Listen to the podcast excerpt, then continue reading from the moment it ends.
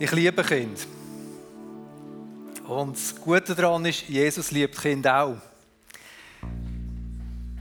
Und darum setze ich mich dafür ein, dass unsere Vision, wir leben für eine Welt, wo die Liebe von Gott für alle Kinder erlebbar wird. Okay, die Vision der Gemeinde, dort sind alle Menschen drin. Wir haben uns auf Kind beschränkt. Unser Ziel ist, dass Kinder in ihren Altersgruppen so abgeholt werden können, dass sie Jesus erleben und erfahren am Sonntagmorgen. Jesus ist das wichtig. Im Lukas 18, Vers 16 und 17 steht, aber Jesus rief sie zu sich und sprach, lasst die Kinder zu mir kommen, wehrt ihnen nicht, denn solchen gehört das Himmelreich. Wahrlich, ich sage euch, wer nicht das Reich Gottes annimmt wie ein Kind, der wird nicht hineinkommen. Hey, wenn du Kind liebst und möchtest ein Teil davon sein, dass wir unsere Vision umsetzen können, dann komm doch auf mich zu. Vielleicht nicht diesen Sonntag, nächst, übernächst und, und wird ein Teil davon. Das ist der Preis, den die Gemeinde muss zahlen muss, wenn sie mich predigen am Sonntagmorgen. Ich darf einen Werbeblock machen. Oder sagen wir es so, ich mache es einfach. Wir sind aktuell in einer Serie, wo wir sieben Zeichen anschauen, wo Jesus da hat, wo dafür da sind, dass wir erkennen, wer er ist. Und wir haben angefangen mit dem Ende, wo das Hochzeit predigt hat, wo Wasser zu Wein verwandelt worden ist. Der Willi hat uns mitgenommen in eine Geschichte, wo ein Sohn geheilt worden ist, weil der Vater Jesus glaubt hat. Vielleicht noch zum Ende zurück. Er hat uns erzählt, dass es dort nicht in erster Linie darum gegangen ist, dass man genug Wein hat, sondern es ist darum gegangen, dass die Schande, die auf dem junge Ehepaar gewesen wäre, wenn der Wein ausgegangen wäre, Jesus genommen hat und in einen Segen umgewandelt hat. Und beim Willi habe ich so eine Aussage rausgenommen. Jesus antwortet nicht immer so, wie man es erwartet. Manchmal ist es ziemlich schräg, wenn er sagt, gang wieder heim. Und heute möchten wir auch in eine Geschichte eintauchen. Und ich werde am Anfang eigentlich den ganzen Text uns vorlesen oder miteinander lesen. Aber ich möchte zuerst noch beten. Jesus, danke vielmals, dass du zu uns reden wirst, durch diesen Text in diesem Text dass wir etwas rausnehmen für uns persönlich. Red du zu mir, red du zu jedem Einzelnen, der heute zulässt. Danke, dass du ein lebendiger Gott bist und dass du dein Wort lebendig machst. Amen. Die heutige Geschichte steht im Johannesevangelium, Kapitel 5, Vers 1 bis 18. Es ist wieder ein längerer Text, aber eine gute Geschichte, die sich lohnt zu hören. Einige Zeit später war wieder ein jüdisches Fest und Jesus ging nach Jerusalem hinauf. In Jerusalem befindet sich in der Nähe des Schaftors eine Teichanlage mit fünf Säulenhallen. Sie wird auf Hebräisch Bethesda genannt. In diesen Hallen lagen überall kranke Menschen, Blinde, Gelähmte und Verkrüppelte. Unter ihnen war ein Mann, der seit 38 Jahren krank war. Jesus sah ihn dort liegen und es war ihm klar, dass er schon lange leidend war. Willst du gesund werden? fragte er ihn. Der Kranke antwortete, Herr, ich habe niemand, der mir hilft, in den Teich zu kommen, wenn das Wasser sich bewegt.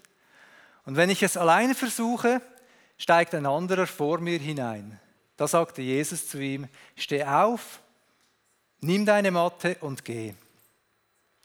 Im selben Augenblick war der Mann gesund. Er nahm seine Matte und ging. Der Tag, an dem das geschah, war ein Sabbat. Deshalb wiesen die führenden Männer des jüdischen Volkes den Mann, der geheilt worden war, zurecht. Heute ist Sabbat.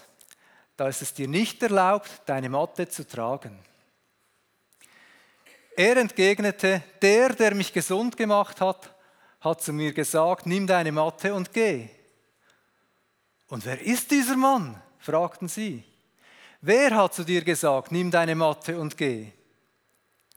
Aber der Geheilte wusste nicht, wer es war, denn Jesus war unbemerkt in der Menschenmenge verschwunden. Später traf Jesus den Mann im Tempel wieder. Du bist jetzt gesund, sagte er zu ihm. Sündige nicht mehr, damit dir nicht noch etwas Schlimmeres geschieht, als du bis jetzt durchgemacht hast. Der Geheilte ging zu den führenden Männern zurück und berichtete ihnen, dass es Jesus war, der ihn gesund gemacht hatte. Von da an begannen die führenden Männer des jüdischen Volkes, Jesus zu verfolgen, weil er solche Dinge am Sabbat tat. Jesus aber sagte zu ihnen, mein Vater hat bis heute nie aufgehört zu wirken. Und weil er wirkt, wirke auch ich. Das brachte sie noch mehr gegen ihn auf. Sie waren jetzt entschlossen, ihn zu töten. Denn er hat nicht nur die Sabbatvorschriften missachtet, sondern darüber hinaus Gott seinen Vater genannt und sich damit Gott gleichgestellt.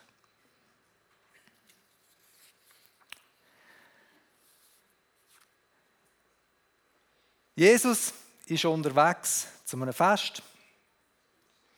Er kommt an die Hallen, wo, wo Leute sind, wo da irgendwie warten. Und vielleicht, wenn du deine Bibel da vorne gehabt hast und mitgelesen hast, oder wenn du ganz gut mitgelesen hast, da vorne an der Leinwand, ist dir aufgefallen, dass irgendetwas mit der Verszählung nicht aufgegangen ist.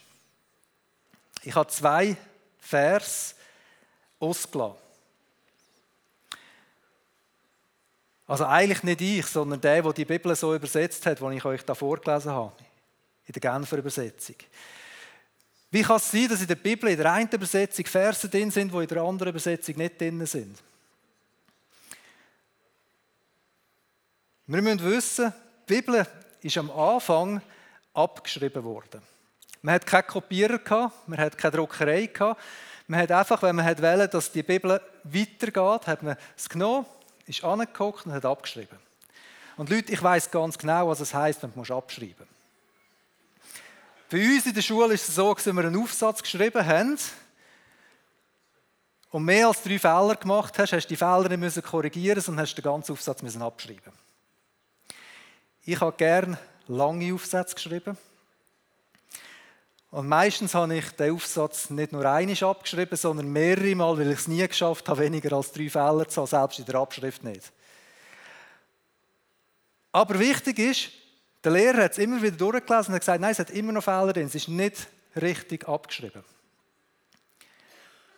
Also ein Fehler ist es nicht, wenn in einer Abschrift irgendwo einfach etwas Neues dazukommt. Aber ich habe mir überlegt, an was liegt es denn, dass zusätzliche Vers drin sind. Ich kann vielleicht mal sagen, was dort steht in diesen Vers. Dort steht, sie alle warteten darauf, dass das Wasser in Bewegung geriet. Denn von Zeit zu Zeit stieg ein Engel des Herrn in den Teich hinunter und brachte das Wasser in Bewegung. Wer als erster in das Wasser hineinstieg, nachdem es in Bewegung geraten war, der wurde gesund, ganz gleich an welcher Krankheit er litt. Ich meine, das ist ein bedeutender Zusatz. Ich glaube, wo das Wort Gottes sich ausbreitet hat, sind immer mehr von diesen Abschritten auch rausgegangen an Orte, wo man die Begebenheiten in Jerusalem nicht so gut kennt hat. Ich glaube, allen zusammen, die in Jerusalem gewohnt haben oder in der Umgebung, die haben gewusst, der Teich, den gibt es. Und sie haben gewusst, von dem wird gesagt, es kommt ab und zu ein Engel und der da Wasser bewegen und wer reingeht, der wird gesund werden. Und die, die das abgeschrieben haben, denken, die Leute, die das jetzt lesen, die wissen das nicht mehr, was da genau abgeht. Die kommen nicht raus, wenn sie den Text lesen. Die haben gesagt, wir den Satz dazu nehmen. Nun ja, Ich will gar nicht weiter auf das eingehen, es ist gar nicht so wichtig in unserem Text. Ich glaube, wichtig ist, zu wissen, die Leute, die Kranken, die dort waren, in diesem Teich, die haben eine Erwartungshaltung gehabt, dass sie an diesem Teich gesund werden können. Haben eine Erwartungshaltung gehabt, wenn sie es schaffen, in den Teich hineinzukommen, dann werde ich gesund. Und an diesem Teich hat es einen Mann, der seit 38 Jahren krank ist. Leute, 38 Jahre, das ist eine lange Zeit. Und Jesus steuert direkt auf ihn zu. Er sieht ihn. Und ich möchte dir sagen, wenn du da bist, vielleicht schon lange ein Anliegen hast, das du immer wieder zu Gott bringst, und du denkst, hey, mich hat er vergessen, mich hat er übersehen. Nein, Jesus sieht dich. Und er möchte auf dich zukommen. Er steuert das auf den Mann zu. Und eigentlich müsste man meinen, es ist ja offensichtlich, was Fakt ist. Der Mann möchte gesund werden. Der ist da an diesem Teich, der will gesund werden. Und Jesus fragt ihn im Vers 6, der zweite Teil, willst du gesund werden? Was für eine Frage. Es ist doch offensichtlich. Er wäre ja nicht da, wenn er nicht gesund werden. Aber ich glaube, Gott möchte, dass wir ihm unsere Anliegen aussprechen. Auch wenn du vielleicht denkst, er weiß es schon. Es ist offensichtlich. Ich muss doch gar nichts dazu sagen. Was ich aber noch fast spannender finde, ist die Antwort von dem Mann. Also eigentlich kommt Jesus ja gar keine Antwort über auf seine Frage. Er fängt an, hey, es ist niemand da, der mir hilft, dass ich in das Wasser komme. Hey, wenn ich es selber probiere, als Gelähmter, probierst ins Wasser hineinzukommen, hey, logisch ist einer, der blind ist, schneller als ich, der nicht laufen kann. Der Mann der ist völlig fokussiert auf das, was er erwartet an diesem Teich. Er ist fokussiert, ich muss es irgendwie schaffen, in den Teich hineinzukommen. Irgendwie muss ich in das Wasser kommen, und zwar als Erster.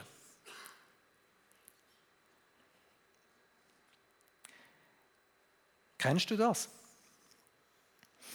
Mir geht es manchmal so, dass ich sehr genau weiß, was ich bräuchte. Ich weiß genau, wie es aussieht, wenn man gesund werden würde.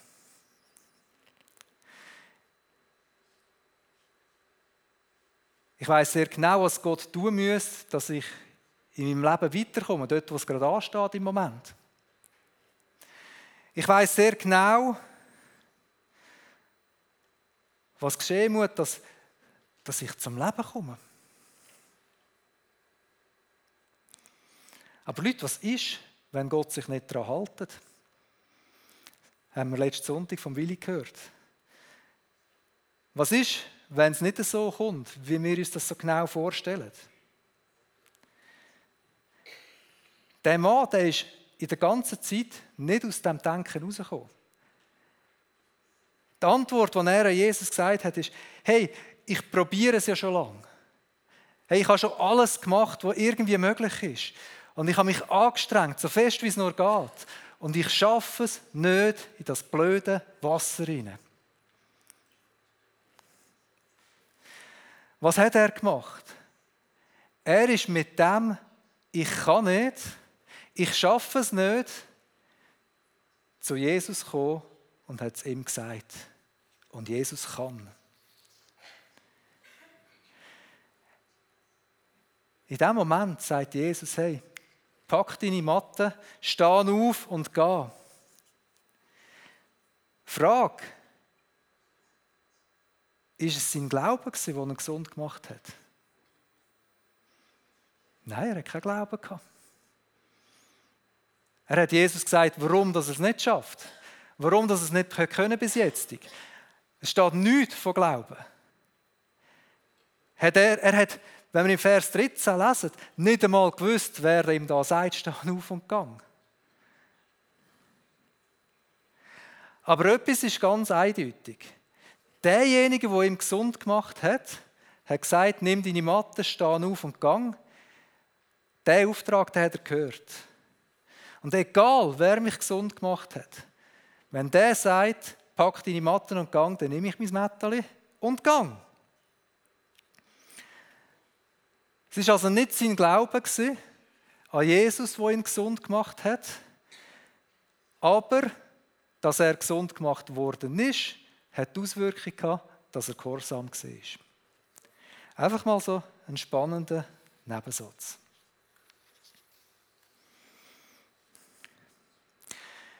Man könnte meinen, dass Jesus da so ein bisschen in ein Fettnäpfchen trampelt ist. Ich meine, warum macht er jetzt das gerade am Sabbat? Es wäre doch nicht nötig, dass er so viel Aufsehen macht. Warum?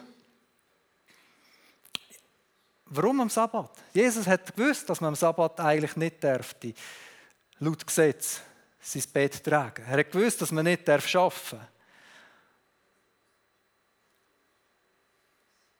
Aber das Krasse ist, das Wunder, das passiert ist, geht nachher im Text völlig weg. Vielleicht ist euch aufgefallen, die Pharisäer fragen nicht, wo krass, du bist gesund worden, sondern, hey, wer hat dir gesagt, du sollst deine Matte tragen? Erster Teil, weg, nicht mehr da. Was ist passiert? Das Gesetz ist nicht eingehalten worden. Das Gesetz ist das, wo, wo die Juden kennt haben, das, was sie gewusst haben, wie es funktioniert, das, was sie, was sie in- und auswendig gelernt haben. Und in dem Moment ist es gar nicht so wichtig, dass das Gesetz nicht dazu geführt hat, dass sie frei geworden sind, sondern dass es dazu geführt hat, dass sie erkennen haben können, dass sie verloren sind. Aber sie haben es kennt und sie haben sich auf das fokussiert. Übrigens habe ich mich immer gefragt, warum um alles in der Welt ist nur einer gesund worden dort. An diesem Teich. Es steht geschrieben, es hat viele Leute ganz viele. Und es sind ganz viele krank und haben gewartet darauf, dass sie geheilt werden. Und Jesus kommt, redet mit einem und verschwindet und alle anderen bleiben krank. Wahrscheinlich ist es genau der gleiche Grund. Gewesen. Sie haben den Fokus auf das, was sie kennt haben. Sie haben gewusst, da unten ist Wasser. Wenn sich das bewegt, muss ich der Erste sein. Und wenn da einen einen irgendetwas erzählt, ich schaue nicht dort ich schaue aufs Wasser, weil es ist meine Chance, wenn alle abgelenkt wären, dass ich in das Wasser hineinkomme.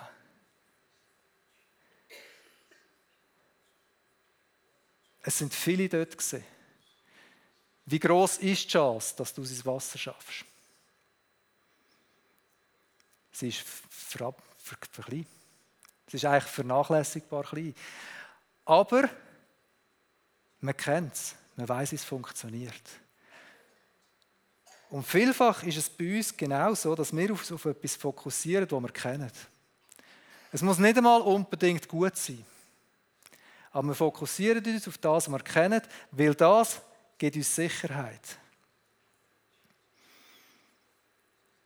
Aber Jesus möchte uns Sicherheit geben. Nicht irgendwelche Gesetze, nicht irgendwelches Wasser, das sich bewegt. Er möchte uns die Sicherheit geben. Auf was sind wir fokussiert?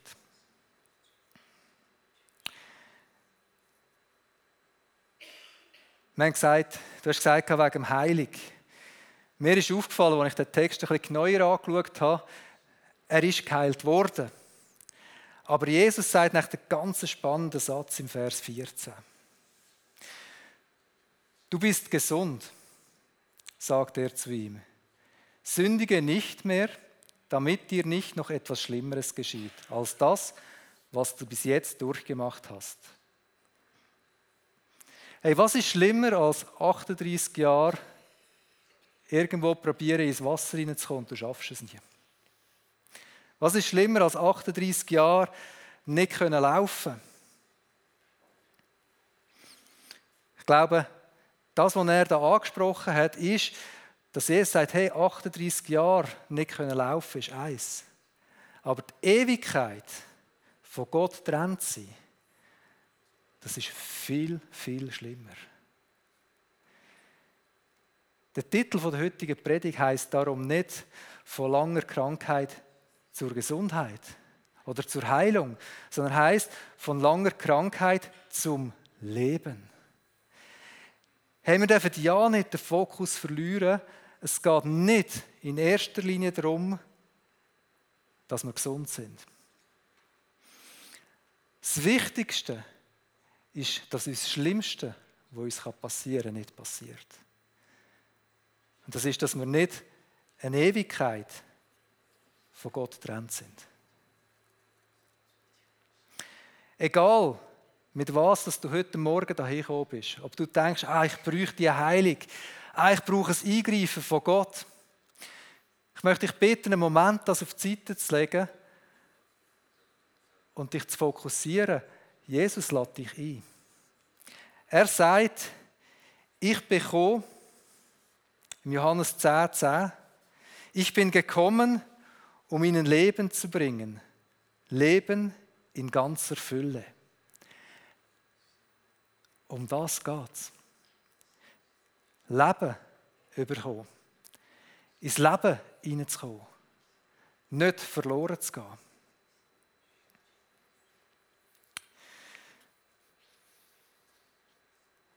Was kannst du was kann ich aus dem Text heute herausnehmen? Ich habe drei Punkte aufgeschrieben, die ich mit euch anschauen möchte. Der erste Punkt ist, wir können kapitulieren. Ich glaube, das ist das Einzige, was der Mann gemacht hat. Eben, er hat nicht geglaubt, er hat nichts gebracht, er hat kapituliert und hat gesagt, Jesus, ich schaffe es nicht. Er ist mit dem Ich kann nicht zu Jesus gekommen. Wie viel probieren wir mit unserer Leistung bei Gott etwas zu erreichen? Was kann unsere Leistung sein? Genug Glauben? Genug Beten? für die ganz Härten unter uns genug fasten. Das sind so Möglichkeiten, die, die uns können vor die Augen kommen, wenn wir bei Gott irgendetwas möchten erreichen, wenn wir etwas möchten von ihm. Und wisst ihr was? Er ist nicht an unserer Leistung interessiert. Er ist interessiert daran, dass wir zu ihm kommen und sagen, hey, ich packe es nicht, ich kann es nicht, ich schaffe es nicht, ich brauche dich. Kapitulieren. Scheuklappen. Der zweite Punkt. Wir belächeln die Pharisäer vielleicht ein bisschen. Sie haben nicht mehr gesehen, dass einer gesund ist. Das Wunder, das passiert ist, haben sie nicht mehr gesehen. Sie haben gesehen, dass ein Gesetz, ein Gesetz, ist übertreten worden. Und das ist unwichtig. Und ich habe mir überlegt, ja, gibt es das bei uns manchmal auch? Ich weiß nicht, wie es dir damals geht, aber wenn du von einem hörst, wie er Jesus hat dürfen kennenlernen und er ist so voll begeistert, hey, ich bin gerettet worden. Und nachher schaust du das Leben so ein bisschen an und denkst, wow, da hat es noch die ein oder andere Baustelle rum. Der ist noch nicht so heilig. Da gibt es noch das eine oder andere, das muss verändert werden in diesem Leben. Mal schauen, wie sich das entwickelt. Hey, unsere Scheuklappen ablegen. Freuen wir uns, wenn ein Menschenleben verändert wird. Sei es, dass es gesund wird, sei es, dass es zum Leben findet. Oder haben wir Scheuklappen und denken, aber jetzt müsste ihr doch, oder müsste sie doch in den Rahmen hineinpassen, wo ich da schauen kann. Sind wir bereit, unsere Scheuklappen abzulegen? Und der letzte Punkt, Verlass bekannt. Bist du bereit, das, was du erwartest, das, was du weißt, wie es jemand aussieht, einfach mal abzulegen und zu sagen, okay, Jesus, begegne du mir so, wie du möchtest. Komm du in mein Anliegen hinein, so wie du möchtest. Und ja, Jesus, wenn es nicht meiner Vorstellungen entspricht, es ist okay, so wie du es möchtest.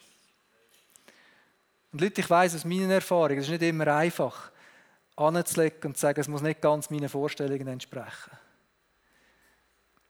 Weil ich habe so viel das Gefühl, ich weiß, was gut ist für mich. Verlass Bekanntes.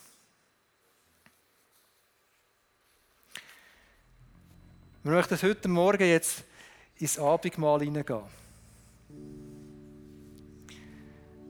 Es ist nicht in erster Linie das, dass Jesus meine Bedürfnisse, meine Wünsche, meine Sehnsucht muss erfüllen Es geht vielmehr darum, dass wir vor ihm kapitulieren. Und wenn wir heute Morgen das Abendmahl miteinander nehmen, dann werden wir uns daran erinnern, dass Jesus für deine und meine Schuld gestorben ist. Dass er deine und meine Krankheiten dreit hat am Kreuz. Er hat den Preis gezahlt. Er möchte uns ins Leben hineinführen. Nehmen wir das Abendmahl und erinnern uns daran, dass wir von ihm abhängig sind. Wenn du noch nie in deinem Leben kapituliert hast vor Gott, dann darfst du das Abendmahl heute nehmen und sagen, hey, ich, ich möchte mein Leben Jesus anlegen. Ja, ich habe es probiert. Ich habe mich angestrengt. Ich habe es nicht geschafft. Jesus, komm du in mein Leben hinein.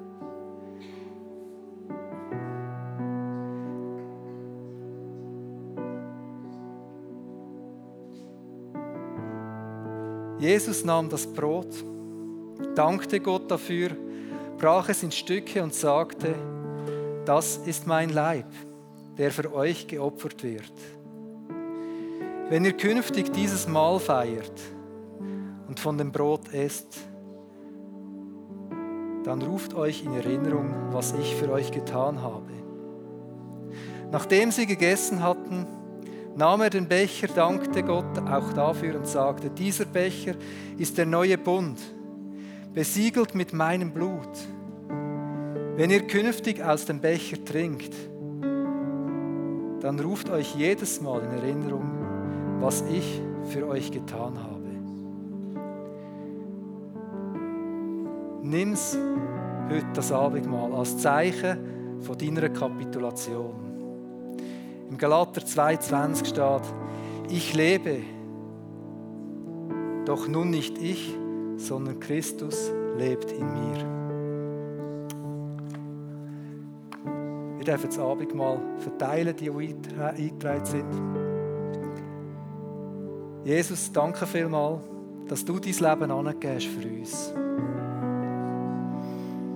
Und Jesus, in diesem Abendmahl möchten wir dir begegnen möchten dir zum Ausdruck bringen, dass wir angewiesen sind auf dich. Danke, dass du dein Lieb gegeben hast. Danke, dass du dein Blut vergossen hast, damit wir bei dir dürfen sein.